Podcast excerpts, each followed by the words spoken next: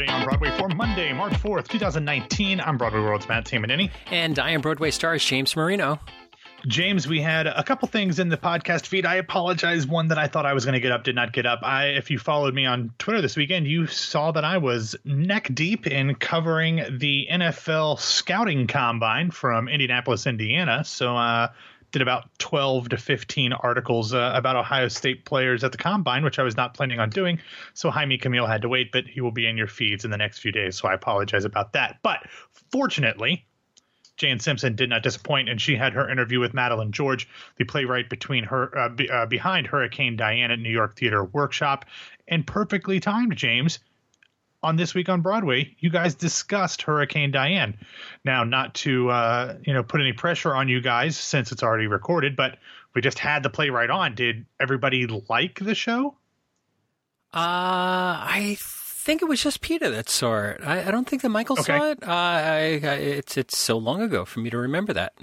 Uh, It's been like ten hours. yeah, um, yeah. Peter really liked Hurricane Diane. Uh, a good review on Hurricane Diane. We also uh, talked about what else did we talk about? I Alice by Heart. Alice by Heart. That's right at, uh, at MCC, and um, Peter and Michael liked it better than most of the other reviewers. Uh, certainly, there are challenges with it, but um, but I uh, picked up a song off of YouTube uh, from for Alice by Heart and put it into the top and bottom of uh, this week on Broadway. What a beautiful song! It reminded, reminded me a lot of. Uh, uh, what's that uh, show? Falling slowly, gold. Once. Uh, once. Once. It reminded me of once a lot. Yeah. Yeah, I think I think that's probably the same video as a duet between a man and a Yeah. woman. Mm-hmm. Yeah, I, it might have been a day you weren't here. Um, I mentioned it, and it was a great song. T- To me, it reminded me of the duet that they released before "Girl from the North Country" Ah. um, opened. Uh, so yeah, I think we talked about that, but I don't know that you were there. But yeah, um, I'm glad that somebody liked Alice by Heart because there's not many of them out there. Yeah. In fact, uh, given Peter and Michael's review on Alice by Heart and watching that video, I've reconsidered and maybe will RSVP to that invite. Uh, Cool. See what my schedule looks like and see if I can get to see it. So, uh, yeah, it was a fun weekend. And, you know, uh, just like um, rush hour, planes lining up to land at LaGuardia or JFK, we have a lot of stuff uh, coming to uh, folks. So, uh, we have uh, uh, you and I spoke with Andrew Lippa, so we have We did. we have Lippa in the channel. We uh, I have a, an interview with Adam Simkowitz that we need to get out there. There's a few things that are happening, so uh, we certainly need Mm-hmm. Lots to start here in the spring. putting it out. Yeah. Yep. Exactly. All right. So, uh, first up in the news, should we do the tea first? Yeah, let's spill some tea first. All right. So Faye Dunaway is going to play Boston's Huntington Theater in a pre-Broadway tr- premiere of Tea at Five. Yeah, this is literally came in like two minutes before we started recording. Yeah. You'll remember that uh, back in December, it was announced that Faye Dunaway would lead a new uh, adapted streamlined version of the one uh, one woman show Tea at Five by Matthew Lombardo, and the plan was for it to play on Broadway in the summer of 2019. Now, we don't know if that will happen, but if it does, it'll have to be the back half of the summer of 2019. As just on Sunday evening at about a quarter after eight, we got a press release saying that the show would play Boston's Huntington Theater from June 21st through Sunday, uh, July 7th. So that's a pretty short run, um, you know, just over uh, two weeks. So about two and a half weeks. I don't know if that means it'll come directly into Broadway at some point, um, you know, for for teching and previews uh, in the month of July, but it would be nice to have Faye Dunaway on Broadway. I know that there were a ton of people that did not expect this ever to happen.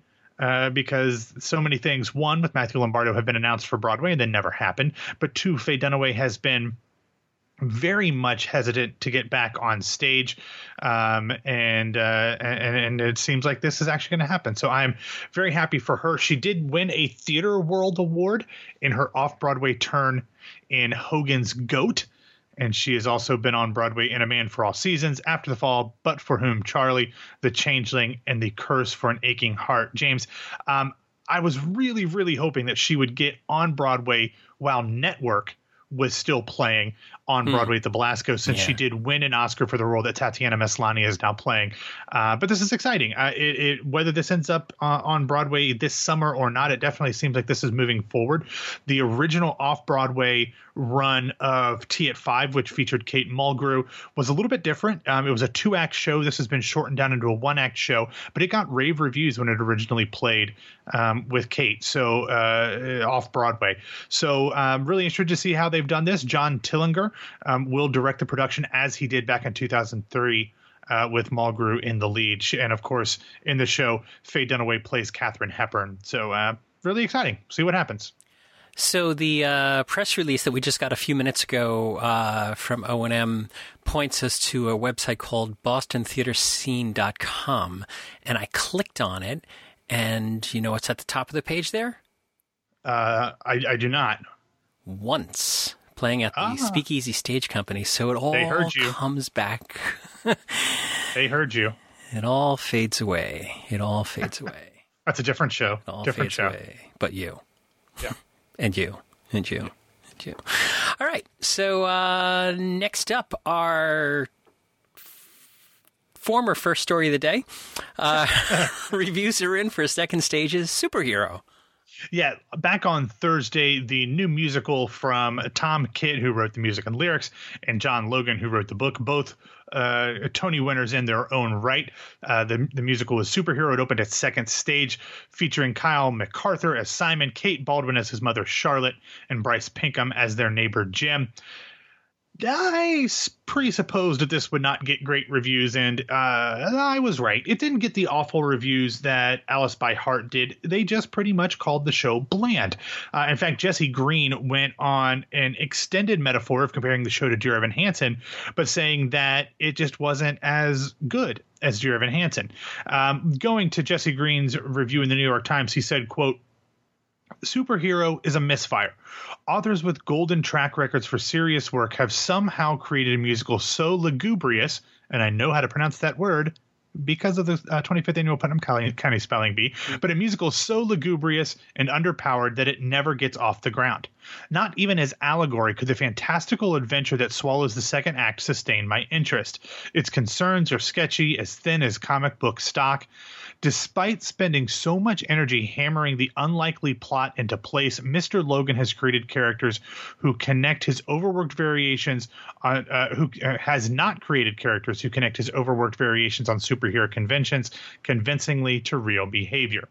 Sara Holdren and Vulture said, quote, the play is skirting unpleasantly close to, quote, everything happens for a reason territory, to the snug, deadening notion that there's someone kind and powerful looking out for us, even if that someone can't save everyone.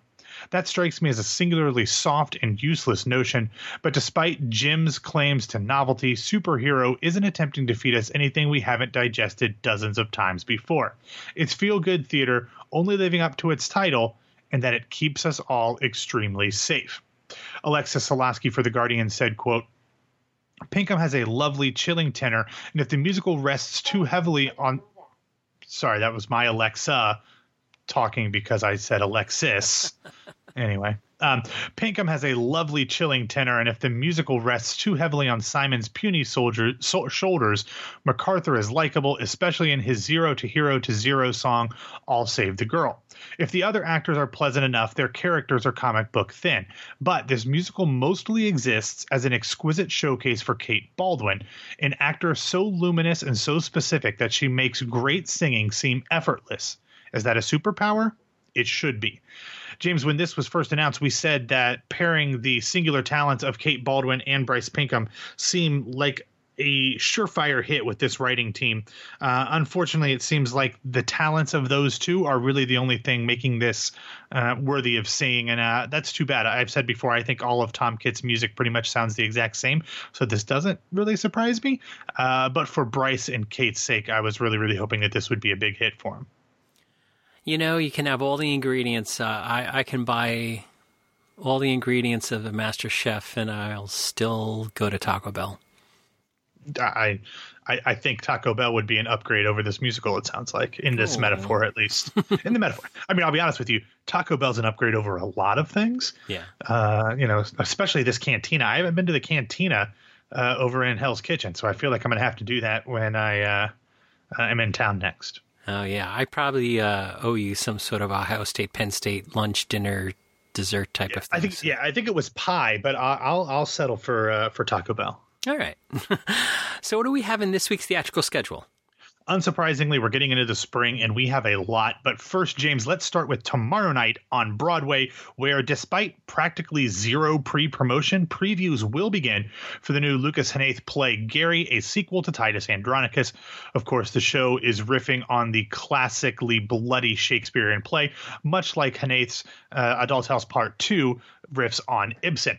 Uh, this one will open at the Booth Theater and is directed by the legendary George C. Wolfe and features the all legendary in their own rights Nathan Lane, Andrea uh, Andrea Martin, and Kristine Nielsen. The play is scheduled to run through August 4th, and you know. There's some ads, I guess, up around, but really surprised that we haven't heard much about this. I don't think there was a press call for this one. Um, it's a Scott Rudin show, so that's not surprising. But um, hopefully the names alone will sell this one because there haven't been a whole lot else out there. But also on Tuesday, the Manhattan Theater Company will open their new off Broadway play by, by Bekah Brunstetter called The Cake, directed by Lynn Meadow. The show stars Debra Jo Rupp and is scheduled to run through March 31st. Also on Tuesday, the Public Theater will begin previews for the next show that I think will be a smash hit from the venerated company as Suzan-Lori Parks' White Noise begins performances. Starring Daveed Diggs, Sheria Irving, Zoe Winters, and Thomas Sadoski, it is currently planning to run through April 21st, and I would not be surprised if this ends up coming uptown in the 2019-2020 season. And finally on Tuesday, speaking of things that could make it to Broadway, the London stage adaptation of The Twilight Zone adapted by Anne Washburn and directed by Richard Jones will begin performances on Tuesday as well at the Ambassadors Theater in the West End. Now, let's move to Thursday, but let's stick with things in London for our next show, James, as the West End premiere of Waitress featuring Katharine McPhee will open up at the Adelphi Theater coming back stateside um, from a show exported to London to a UK import to New York. Also on Thursday, the North American premiere of Phoebe Waller Bridge's Fleabag will officially open at Soho Playhouse. The one one woman show by writer and star Waller Bridge, directed by Vicky Jones, and has extended a few times and will close as of now on April 14th. And finally, on Thursday, Chick Flick the Musical, which we have talked about uh, quite a bit already here in, on Broadway Radio, will officially open on Thursday upstairs at the West Side Theater. And finally, James will move to Sunday when Be More Chill, the new ish musical by Joe Iconis and Joe Tracz, will open at the Lyceum Theater on Broadway. Directed by Stephen Brackett and choreographed by Chase Brock, the show features a number of members of the Iconis family, both literal and figurative, and many who have been with the show since its 2015 premiere in New Jersey. Leading the company are Will Roland, George Salazar, Jason Tam, Stephanie Hsu, uh, Gerard Canonico, uh, Katlyn Carlson, Tiffany Mann, Lauren Marcus, Jason Sweettooth Williams, and more. Also opening on Sunday night off Broadway is If Pretty Hurts, Ugly Must be a Motherfucker at Playwrights Horizons. Written by Tori Sampson and directed by Leah C. Gardiner. The show is currently scheduled to run through March 31st. We've also got a couple closings on Sunday, starting with MTC's Broadway premiere of Choir Boy and ending with Signature's off Broadway revival of Lynn Nottage's By the Way, Meet Vera Stark. All right, that's a lot of stuff. Uh, just to go back, um, try, I was trying to see what information we had on Gary, a sequel to Titus Andronicus. Uh, I have two press releases, two in the last seven months. Announcing the cast? Yeah. Uh, it was the first nothing. one. First press release was they're going to do this show, and second one was casting is complete. And that was uh, the first one was uh, September 11th, 2018. The casting announcement was November 27th, a good uh, Thanksgiving casting notice. Uh, and that's it. Nothing. And it is starting up. Crickets. Okay. You know, uh, this is why I had a problem recalling uh, what show Nathan Lane was in. yeah. So, all right. Uh, next up, Scott Rudin. Boy, oh boy. Uh, taking a 400 level class in public relations, pulled this one out of the hat. I didn't see this coming. Scott Rudin offers Sorkin's Mockingbird to impacted community theaters. Yeah, James, we spent quite a bit of time last week talking about the hubbub between Scott Rudin and Dramatic Publishing uh, with the uh, Aaron Sorkin and the Christopher Sergel productions of To Kill a Mockingbird through some exclusivity licenses that Scott Rudin has with the estate of Harper Lee. He sent out letters to a number of community theaters around the country that were doing productions of an older version of To Kill a Mockingbird that were in fact in violation, according to Rudin and also the New York Times, in violation of the exclusivity agreement. However, Dramatic Publishing had not informed the companies that had licensed the show through them that they could be in violation. Therefore, some of these community theaters were out a tremendous amount of money, having already sunk in costs into not only the license, but props, costumes, um, and a lot of other things as well.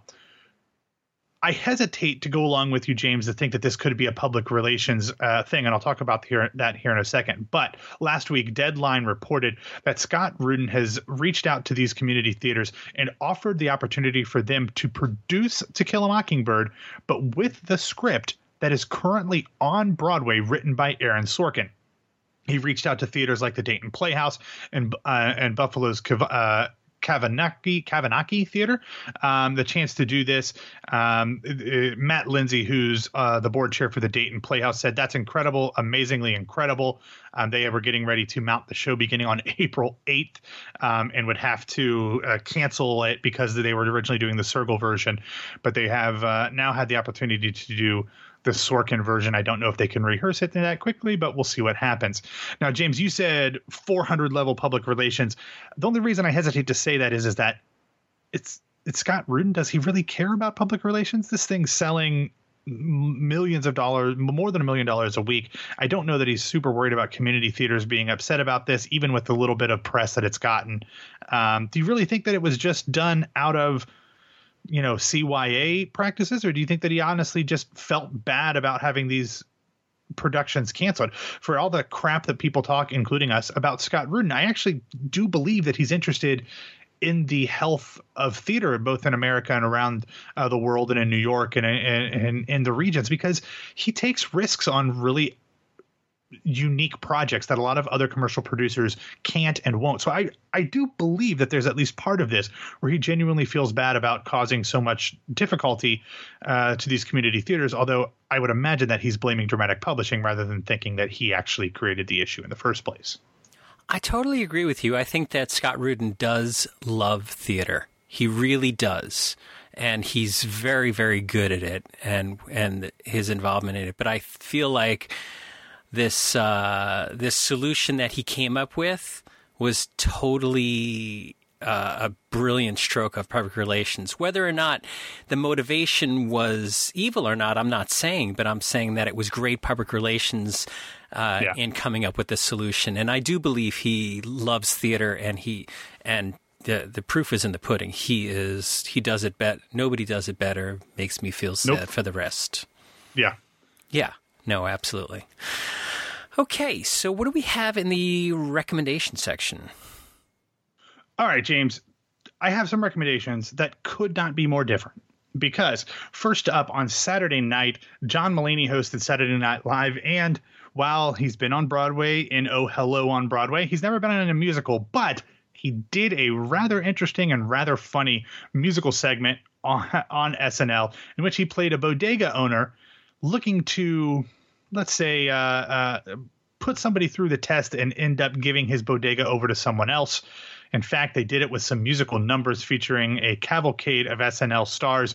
They parodied songs from Cats, uh, Little Shop of Horrors, uh, To Kill a Mocking or not To Kill a Mockingbird, um, uh, Charlie and the Chocolate Factory, and Rent was very funny. I don't watch Saturday Night Live because normally it's not very funny, um, but the sh- but I watched this clip and it was fantastic. Uh, they the final song in this in the sketch James was Bodega of Love, of course, saying to Seasons of Love. It was very good, very funny. Um, definitely check that out.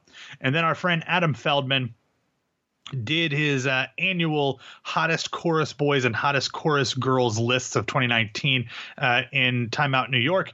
I am going to keep it professional and will decline to comment on any of the selections in Mr. Feldman, Feldman's lists. But if you want to see um, which Broadway performers um, that probably aren't household names uh, that he selected, he also has social media information if you want to check out I don't know, additional pictures of what they look like, um, you can find that in the two articles that we will have linked in the show notes at BroadwayRadio.com. I have a bone to pick with Mr. Feldman. So, uh, yeah. You know, he, uh, every year uh, after the Tony Awards, he does the uh, the hottest uh, male podcasters and female podcasters. And, no, and I never make the top 10. Never. He's, he doesn't it's do ridiculous, that. you know, and I have a feather boa and everything. Ah, okay, good. Uh, yeah. the other thing, the other thing he does that I always look forward to every year is the uh, the the best Tony's performances. But yeah, uh, anyway. Mm-hmm. so, uh, all right, Matt, why don't you get us out of here? All right, thanks for listening to Today on Broadway. Follow us on Facebook and Twitter at Broadway Radio, and you can find me on Twitter and Instagram at BWWMatt. And my name is James Marino from BroadwayRadio.com and BroadwayStars.com. Thanks for spending your um, little bit of your Monday with us and kicking off the week. It's uh, snowing here in New York, so be safe and uh, don't slip around. And uh, Matt and I will come back and talk with you tomorrow.